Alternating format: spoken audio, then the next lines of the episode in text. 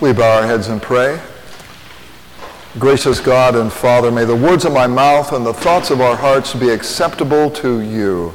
Through Jesus Christ, our Savior and Lord. Amen. You may be seated. Yeah, thank you. And Jinhee, I trust you're okay. Good, all right, good to see you. So, question. What is the official river of the state of Indiana?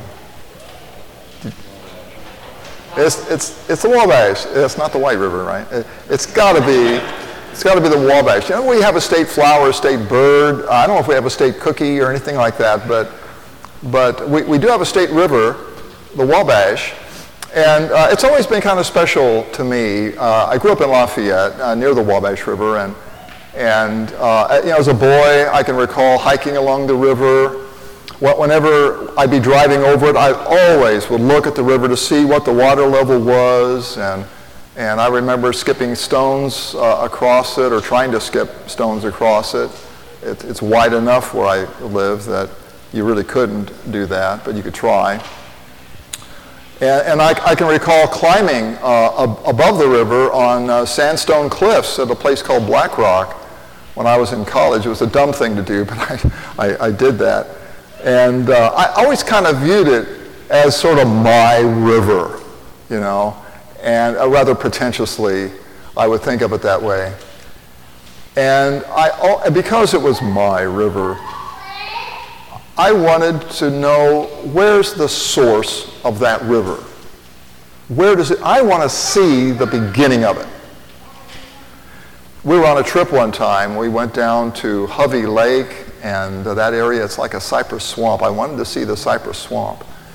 And it's down in Posey County. Or maybe Vanderburgh. I don't remember. But I wanted to get to the mouth of the Wabash, and my family in the car, they were getting tired. We're driving around these country roads trying to find where it intersects the Ohio River, and they finally, I just had to give up because I was getting rebellion, you know, from the family. But I thought, okay, so I'm going to find the source. And I was in Fort Wayne for a meeting, and I thought, okay, after this meeting, I'm going to drive to Fort Recovery, Ohio. That's in far western Ohio. And I'm going to find the source. And so I did. And there's this little park, and there's a big sign telling you about the Wabash River. There's a picnic table there. And it's like a drainage ditch. And the drainage ditch led into a wooded area on a turkey farm. And you have to cross a cornfield and get into the wooded area, and there's a culvert there, the drainage tiles lead into, and this culvert is like the mouth of, or the source of the Wabash. But I have to trespass on the property, and I thought, there's nobody here to ask permission, and I thought I better not. So I just was satisfied with the drainage ditch, and could see that, and I straddled it, you know, I stood over it. And I could straddle the river and that sort of thing. So it was exciting for me, actually. And it's weird, I know. But now, I'm telling you that story because I want you to imagine the last 2,000 years of church history, the last 2,000 years of mission work in the church. I want you to visualize the last 2,000 years of missionary work in the church as a river. And if that's the case, what's the source of that river? Where do you go to find the headwaters of all mission work? Well, I direct your attention to our gospel reading for today, verse 35 of Matthew 9, page 10 in your bulletin. And Jesus went throughout all the cities and villages, teaching in their synagogues and proclaiming the gospel of the kingdom and healing every disease and every affliction.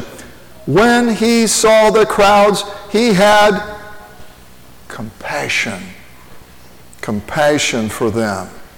And so Roman numeral number 1, on page 11 of your bulletin, Christ's compassion is the source of all mission. So why is there any mission at all? It's because Christ's heart goes out to hurting people. Now, Judaism, on the other hand, never encouraged missions. Never did. It still doesn't encourage missions. But Jesus saw himself in mission to Israel, to the lost sheep of the house of Israel. Matthew 10, verse 6 in our reading for today. But go rather to the lost sheep of the house of Israel. Jesus cares for the hurts of his countrymen. Now this is Matthew 10. Later, Matthew 28, he commissions his disciples to go into all nations, all Gentiles. But the mission has to begin somewhere. And it begins in the heart of our Lord, and it goes out to Israel, and from Israel to the Samaritans, and from the Samaritans to all the Gentiles. Letter A. The word Latin, or the Latin word for compassion, compassio, means with.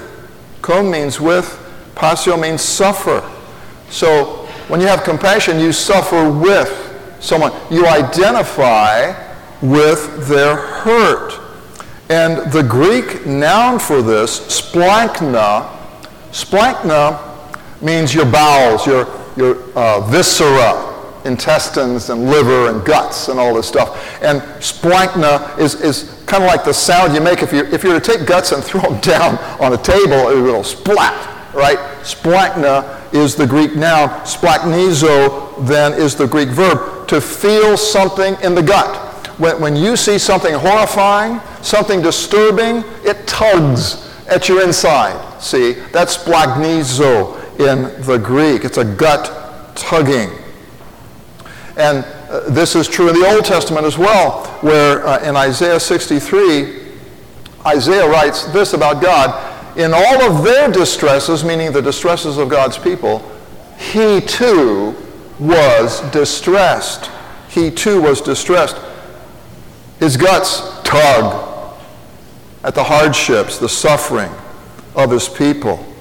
And so, letter B, Jesus looks beyond our deeds and sees our needs. That's verse 36b. He had compassion on them because they were harassed and helpless, like sheep without a shepherd. Now, the word here in the Greek for harassed means to flay. It means to beat someone or to whip someone so severely that their skin falls off. And the word here for helpless means to cast down. It's body slamming somebody. You lift them up and you cast them down to the ground so that they are helpless. That's the idea here. They're flayed and they're cast down like sheep without a shepherd. So, number one, question, what creates compassion? To see others as sinners who should know better. That's true, by the way. It's true. Or to see them as sheep who've been flayed and cast down to the ground. Obviously, it's the latter. That to see the hurts of others is what creates compassion, to recognize that. Now, C.S. Lewis once wrote that he estimated that 80% of all human suffering is self-inflicted. Our dumb decisions, our bad choices, boomerang on us. Much of the hurt that we experience is the result of our own sinfulness, our own covetousness, our own desires. Much of the hurt that we experience is the result of our own reluctance to forgive, to reconcile when we know we should. It's self-inflicted. And this is true for all people, by the way.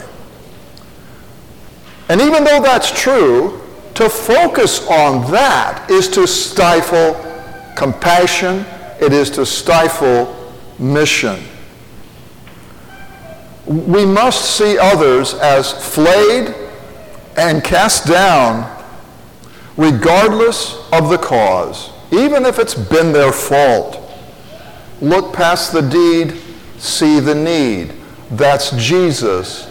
That's the way he views us. We made dumb decisions too. We suffer because of our own bad choices. They boomerang on us. But Jesus looks past that and he sees the hurt that is in all of us. Number two, people need nothing so much as a really good shepherd. A really good shepherd. And I would capitalize the S in shepherd. People need nothing so much as a shepherd who forgives, a shepherd who looks beyond deeds all the way to the underlying need.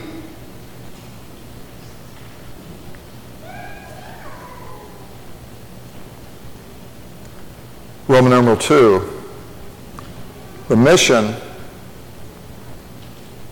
that arises in the heart of our Lord, the mission is not ours, but it is God's. Notice, it is God's harvest. Therefore, verse 38, pray earnestly to the Lord of the harvest to send out, we'll come back to that word, send out, laborers into his harvest. It is the Lord's harvest. He takes ownership of it. It's the Lord's harvest because, literally, the task is beyond our ability. It's beyond human ability. The harvest is great. The laborers are few. It's beyond our ability. Letter B, Jesus doesn't ask us to recruit others, but to pray. Therefore, pray earnestly to the Lord of the harvest to send out laborers. It's not our job to recruit. It's our job to pray. This is the Lord's harvest. And that brings us to letter C. The need is not for experts, but for laborers. You know, the Lord's not looking for scholars. He's not looking for elite athletes. He's looking for laborers, ordinary people. Peter and Andrew, James and John, what was their profession? They caught fish. A lot of people caught fish. Ordinary people caught fish.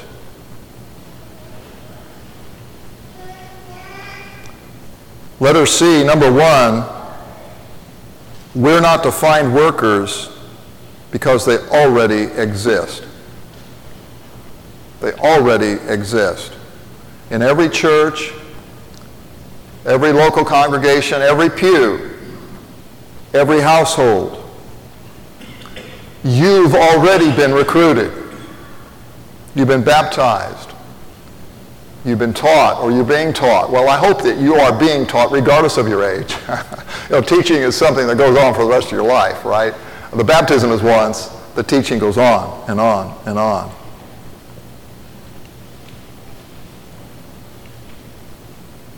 And number two, pray that the Lord will, and you know, to send out, that's such a nice way to put it, and it's too nice. It's really too nice. The word here in the Greek is a violent word. It's a word for thrust out, to cast out, throw out into the harvest. The need's that great, it's that urgent. Pray the Lord to thrust people out into the harvest. Just like flayed or cast down are violent words, thrust out is a violent word. It's the same word used in the very next verse, chapter 10, verse 1. And he called to him his 12 disciples and gave them authority over unclean spirits to what? To cast them out. Same word. Jesus cast out demons. It's the same word used in the Greek translation of the Old Testament, the Septuagint, in the book of Jonah. Jonah's in the boat with all these Gentiles. He's running from the Lord, and there's this big storm, and the Gentiles figure, you know what?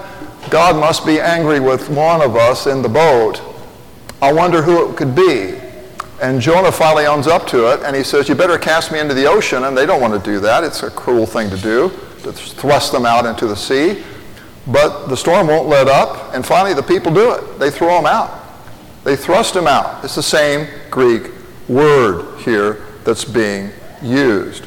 It's the same word used of Jesus in Mark chapter 1, when after his baptism, we read that the Spirit cast him through him into the desert, into the arena of temptation. Just thrust him out there into that. This is, no one volunteers for this work. If anyone in the New Testament came up to Jesus and said, I'll follow you wherever you go, Lord. I'll do it. I'll be there. And there were people that did that. And then he would lay down the law. He would tell them, you don't know what you're getting into. See, the foxes have holes, the birds of the air have nests, Son of Man has nowhere to lay his head. Okay. No, people are called to this work. I used to work for the city of Lafayette, and I had a nice job. And one day, the boss called me in to his office. He said, John, you're through. And it was like a lightning out of the clear blue sky. And I said, why? And he wouldn't give me a reason. He said, you're done. And I said to him, well, I guess I better go talk to the mayor and tell him I'm leaving. He said, fine. I went and talked to the mayor. The mayor said, you're not leaving. I said, but I've just been fired. He said, no, I'll talk to him. He said, all I ask is people get along for 8 hours a day. I'm willing. So he saved my job. I went back to work. But, when your boss doesn't want you around, you kind of know it. And I figured, eventually I got to find something else. And I've been thinking about seminary for years. I thought, maybe this is a good time. So folks, I'm not here because I have such compassion for you. I'm here because Jesus has compassion for you. I'm not here because I just love you so much. Now, I've learned to love you. But I'm here because Christ loves you. We're called to the work, you see. The growth happens later. Harriet was talking to, just so you don't get worried here, Harriet was talking to me. We were on a bike ride in Ohio, and she said, honey, she said, when you retire from this work, we need ag extension agents, Purdue Extension needs that. You ought to consider that. And I said, I don't want to do that. I want to do this. See, that, the growth comes later.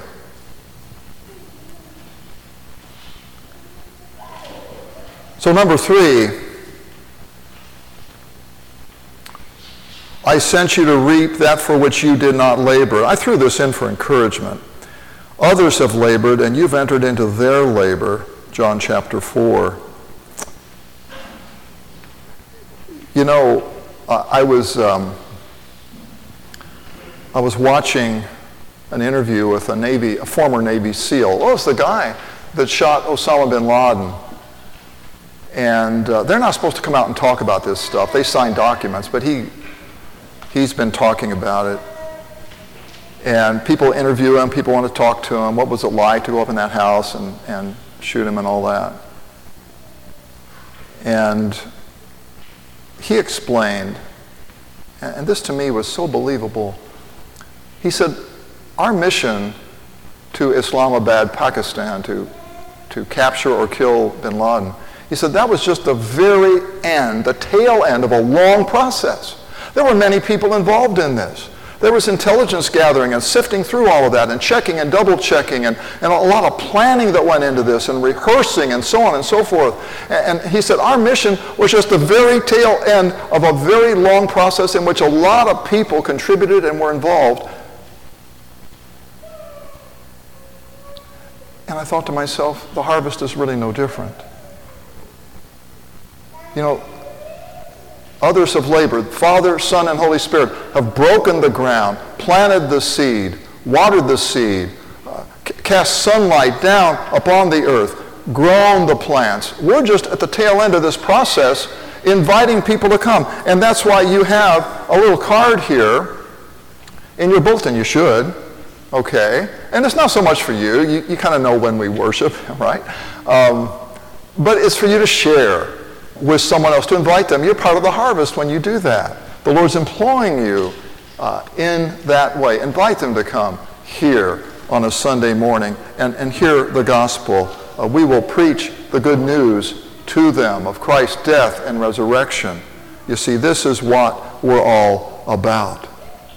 And my friends, just as God has thrust me into your path, the Lord will cast you out into someone's life, into someone else's path. Not to make life difficult for you, because I know you're comfortable where you're at, right? But it's not to make life difficult for you. It's because life has become difficult for them. It's because they're harassed, they're helpless. They are without a shepherd, you see. And Jesus thrust you into their lives, not because you love them so much, but because Christ loves them so much. It's not because you have all this compassion for them. You may or may not, I don't know. But it's because Christ has compassion for them. He has a heart for the hurting. And because he does, not only are we to pray that the Lord would cast others out into the harvest, but we ourselves have been cast into the harvest, because people need nothing so much as a really good shepherd. In Jesus' name, amen.